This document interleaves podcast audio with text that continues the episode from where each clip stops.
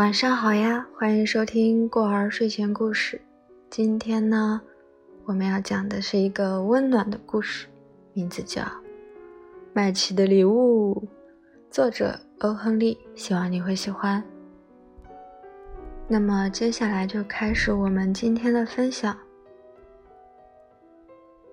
一块八毛七，就这么多，其中还有六毛是一分的硬币。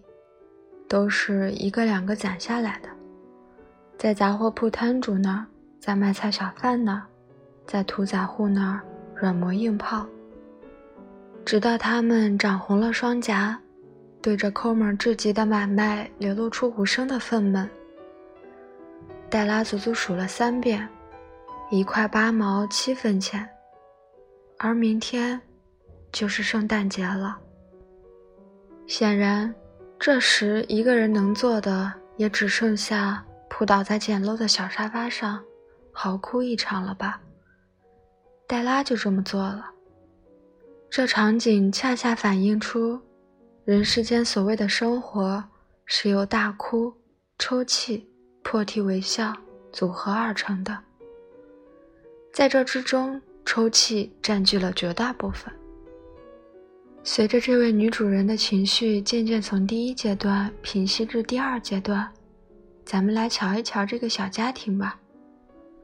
租金八块钱一周的带家具公寓，虽说这间屋子也不是完全没法用笔墨形容，但谁要是住在这里，可真得提防那些专抓乞丐的警察找上门来。楼下门廊里有个信箱。不过，没一封信会进来。还有个电铃，只有鬼才安得响。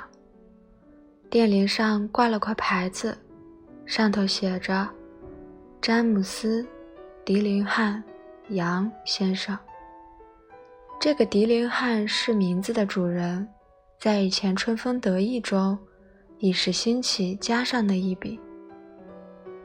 那时候。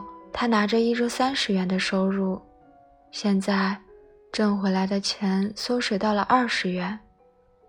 迪林汉这几个字也显得模糊不清，就像他们正琢磨着缩短成一个“迪”字算了。不过呢，无论什么时候，詹姆斯·迪林汉杨先生下了班儿，回到楼上自家公寓里。都会听到一声“吉姆”，并得到一个热烈的拥抱，当然是来自詹姆斯·迪林汉杨太太，也就是刚向大家介绍过的黛拉了。他俩的感情真好啊！黛拉哭罢，仔细地给两颊铺上粉。她站在窗边，心情灰暗地看着一只灰色的猫。走在灰色后院的灰色篱笆上。明天就是圣诞节了，可他手头上能用来给吉姆买礼物的钱，仅有一块八毛七。这还是他花了几个月辛辛苦苦省下来的。一桌二十元的家用维持不了多久，开销总是远超预算，每天如此。区区一块八毛七，还想给吉姆买礼物？那可是他的吉姆啊！他花了那么多时间盘算着要送他什么好礼物，就想找到个好看的、稀罕的、精美的礼物，一件稍稍能配得上吉姆的礼物。房间的两扇窗之间嵌着一面壁镜，也许你见过。这种一周八块租金公寓里的壁镜吧，照这种镜子需要身材相当纤瘦，且身段灵活。通过一连串狭长的影像，大概拼凑出自己的样子来。黛拉身材修长，精于此道。她倏地离开窗子，站定在壁镜前，双眼熠熠闪耀。但只持续了不到二十秒，脸上便失去了血色。他将自己盘好的头发一把解开，让它完全垂下至原来的长度。詹姆斯·迪林汉杨家有两样令他们特别为之骄傲的东西，其中一样是吉姆的金表，由他祖父传给他父亲，再传到他手上；另一样就是黛拉的头发。假使施巴女王住在通风天井对面的另一间公寓里，只要某天黛拉将头发披散，在窗外晾晒，就能将女王陛下的珠宝都比得黯然失色。若是有所罗门王来做公寓的看门人，就算他将金银财宝堆满底层，吉姆每次经过时，肯定会摸出自己的金表，好看看。国王一脸嫉妒地拽着胡子。黛拉美丽的秀发垂在身侧，波浪起伏，光泽动人，就像棕色的瀑布一般。长发垂过了膝盖，仿佛就是她的衣裳。有那么一分钟，她的身子微微颤抖，但很快便站直了身子。一两滴眼泪溅到了残破的红色地毯上。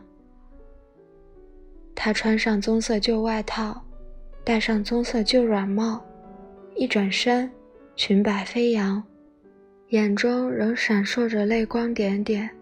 他快步走出门外，迈下台阶，来到大街上。在一块门店招牌前，他停下了脚步，牌子上头写着。沙弗朗尼夫人沙龙，专营各种毛发货品。黛拉噔噔噔跑上台阶，轻轻喘着气，努力想镇定下来。她面前的这位女士体型肥硕，面色苍白，眼神冷漠，看起来可一点也不像叫沙弗朗尼的人。您要不要买我的头发？黛拉问。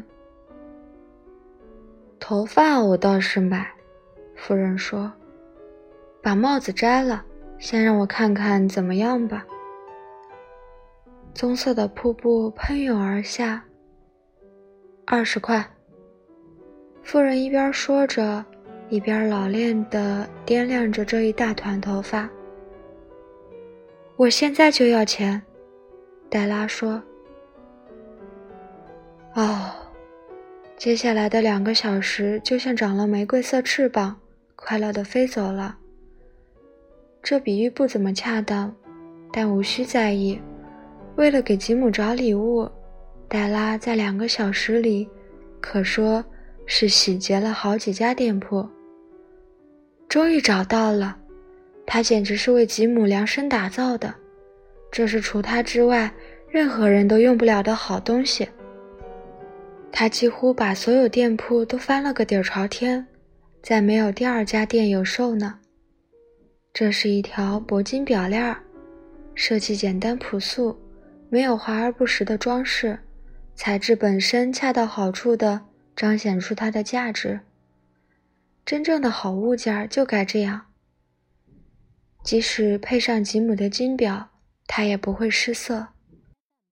黛拉第一眼看到时。就认定它应该属于吉姆。他们俩一样沉静而宝贵，表链和人都可以被这样恰如其分的描述。店家跟他开价二十一块，他揣着余下的八毛七飞奔回家。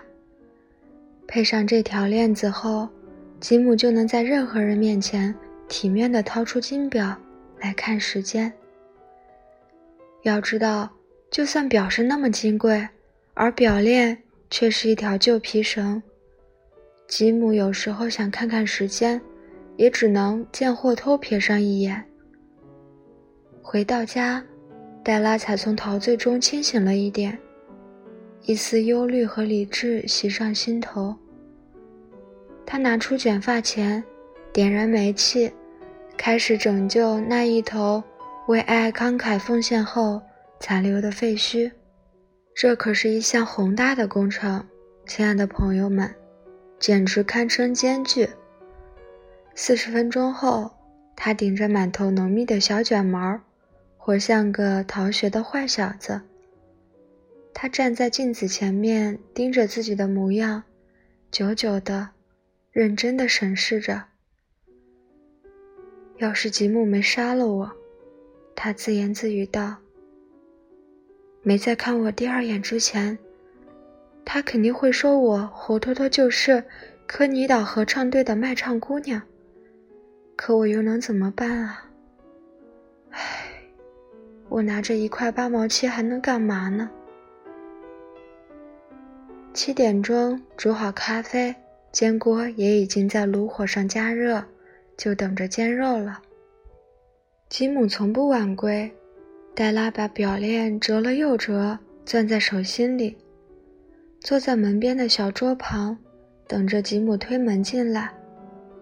不一会儿，他听到楼下传来吉姆的脚步声，脸色瞬间变白了。他有个习惯。对于平日里最寻常的琐事，也总要默默祈祷一番。正如此刻，他在轻轻低喃着：“主啊，求求您，让我在他眼里仍然漂亮吧。”门开了，吉姆走进来，回手关上门。他身形瘦削，表情严肃。可怜的家伙，他也只有二十二岁。年纪轻轻就要扛起养家的重担，他急需一件新外套，还应该添一双手套。吉姆背对着门，定定地站在那儿，像一只闻到了鹌鹑气味的猎犬。他的目光紧紧盯住了黛拉，眼里满是他读不懂的神情，让他心生惧怕。那里面没有气愤、惊讶。也没有不满、恐惧，那不是他鼓足勇气准备好面对的任何一种情绪。吉姆只是站在那儿，盯着他，满脸只有那种奇特的表情。黛拉轻盈地从桌边起身，蹭到他跟前。吉姆，亲爱的，他拔高了声调：“别这么看着我呀，我把头发剪掉卖了。”要是不送你一样礼物，我实在没法过这个圣诞节。头发还会长回来的，你不会介意吧？对不对？我实在是没办法呀。其实我头发长得特别快呢。快跟我说圣诞快乐吧，吉姆。开心点儿。你都不知道我给你准备的礼物有多棒，太漂亮，太精致了。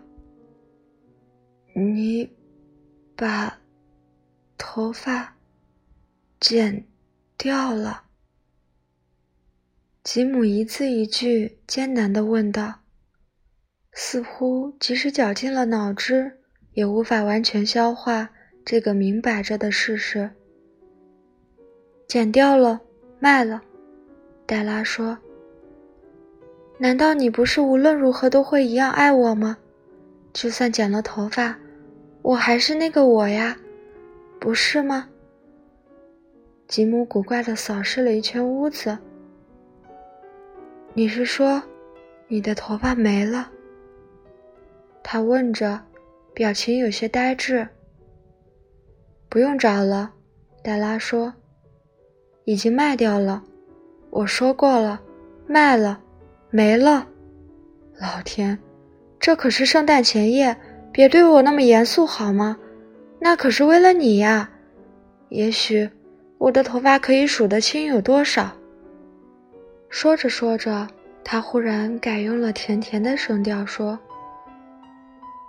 可永远没有人能说得清我对你的爱有多深。”那我开始做菜了，吉姆。吉姆仿佛一下子从恍惚中醒来，他呼啦一把将黛拉紧紧拥入怀里。现在，请大家别过脸。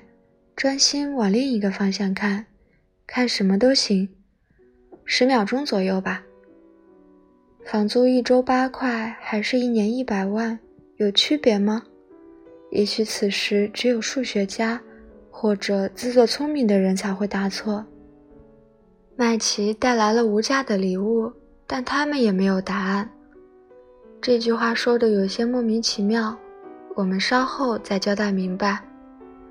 吉姆从大衣口袋里掏出一个包裹，随手放在小桌上。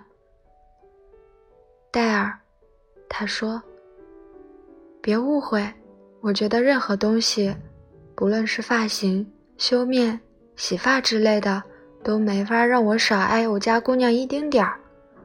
不过，要是你拆开那个包裹，就会明白为什么刚一进门那会儿我会发懵。”黛拉纤细白皙的手指灵巧地拆开了包装的绳子和纸，几秒钟后，一声充满狂喜的惊叫陡然响起，接踵而来的只有女人才能瞬间爆发出来的嚎啕大哭、泪流满面，非得这位男主人使出浑身解数才能安抚不可。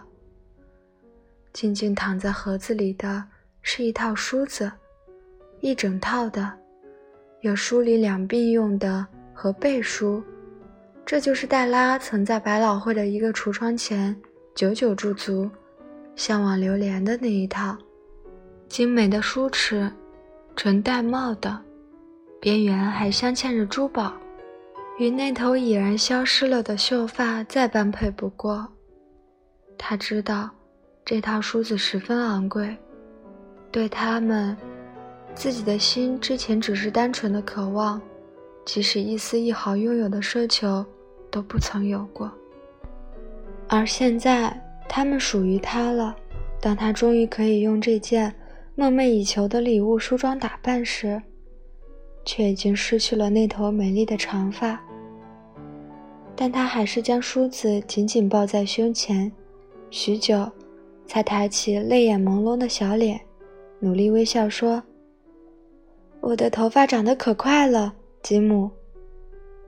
接着，黛拉像被烧着了尾巴的小猫似的跳起来，大喊着：“哦哦！”